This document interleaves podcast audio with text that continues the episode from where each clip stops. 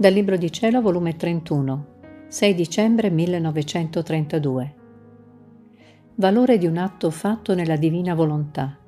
Come si rende potente su tutti ed è la sola faccendiera che muove tutto per far amare il suo creatore.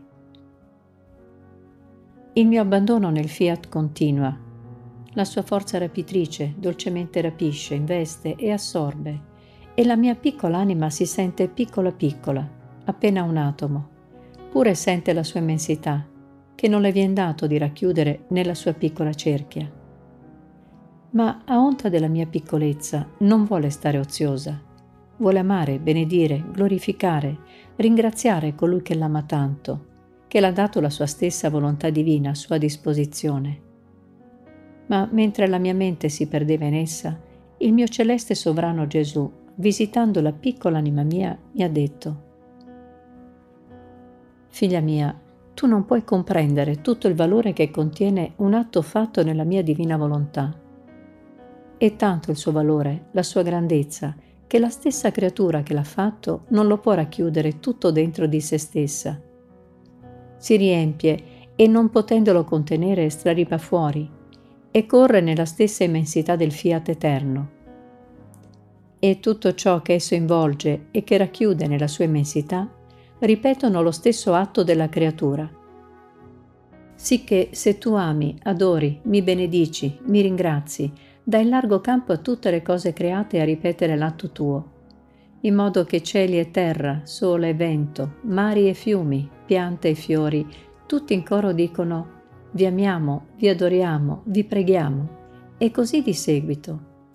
È come un eco che risuona in tutto e in tutti, e con la sua forza investitrice che possiede, la mia volontà assorbe e fa subire a tutte le cose lo stesso atto che ha fatto la creatura nella mia volontà. E, oh che dolce sorpresa, che incanto meraviglioso, che un atto impera su tutto e fa ripetere a tutti l'atto suo. Questo piccolo atomo che entra nel nostro volere si rende potente su tutti e dolcemente imbocca a tutti il suo stesso atto per fare amare il suo creatore.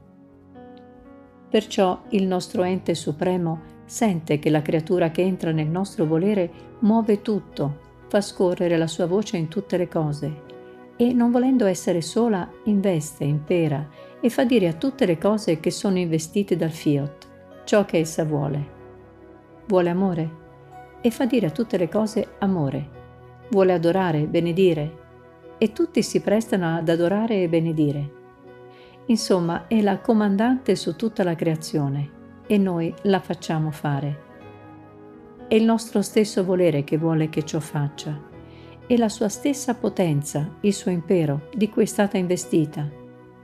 E noi ci dilettiamo tanto nel vedere la piccolezza della creatura scorrere nella nostra immensità e sentiamo la compagnia della creatura.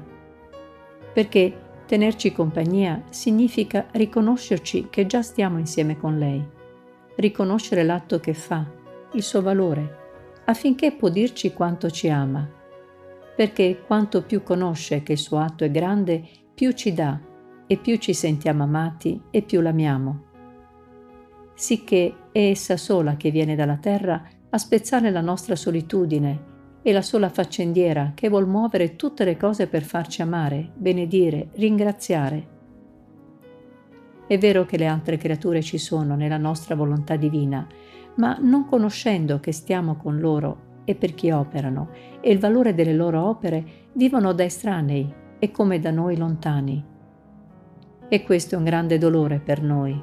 Avere dei figli, tenerli in casa nostra, cioè nella nostra volontà, come se non li avessimo, ed essi non riconoscere colui che dà loro la vita e l'ama tanto.